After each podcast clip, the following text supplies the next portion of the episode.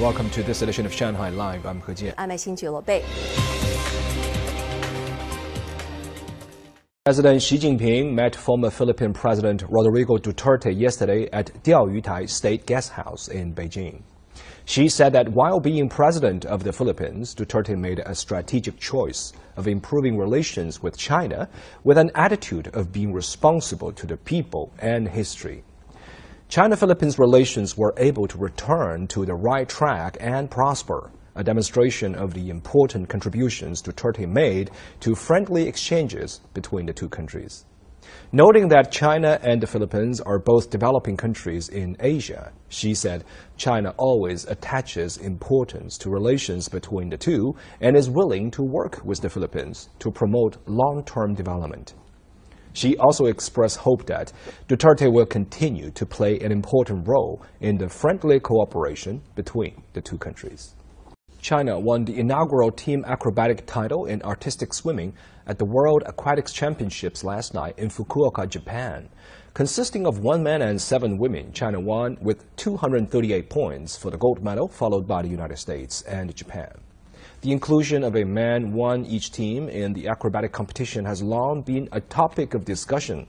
The Fukuoka World Championships has become a milestone and proved a success, with men competing after the International Olympic Committee announced last year that Paris 2024 will mark the first time in history that men can compete in the team artistic swimming event. In the men's 10-meter synchronized diving, Yang Hao and uh, Lian Junjie won gold for China, while Chen Yiwen and uh, Chang Yani won the women's 3-meter synchronized diving.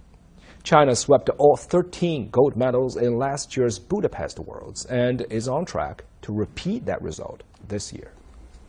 A domestic animated movie called Chang'an has generated a surge of interest in Chinese poetry and discussions about the poets of the Tang Dynasty depicted in the movie.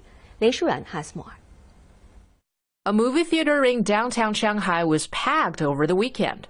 Many of the people there said they came for the animated film Chang'an. I chose this movie because I'm an anime fan and like to watch movies with a poetic ambience the artistic technique and the emotions conveyed in this movie are very appealing to me as well. The film begins with the recollections of a Chinese poet named Gao Shi, featuring some of the most renowned poets and artists of the Tang Dynasty, including Du Fu and Wang Wei.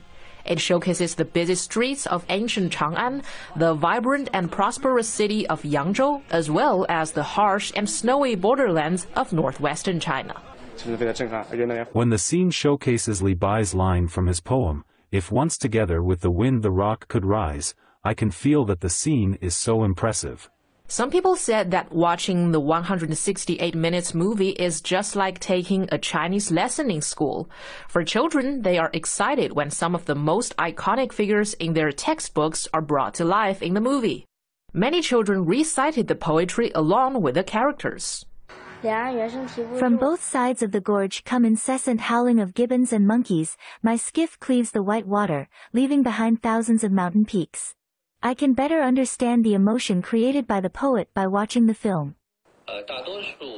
For most of the audience, although the names of the poets are familiar because they've been reciting these poems since childhood, they don't know much about their stories.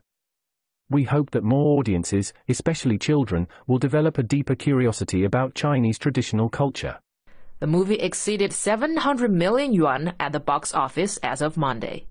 Lei Shuyan, Shanghai Live.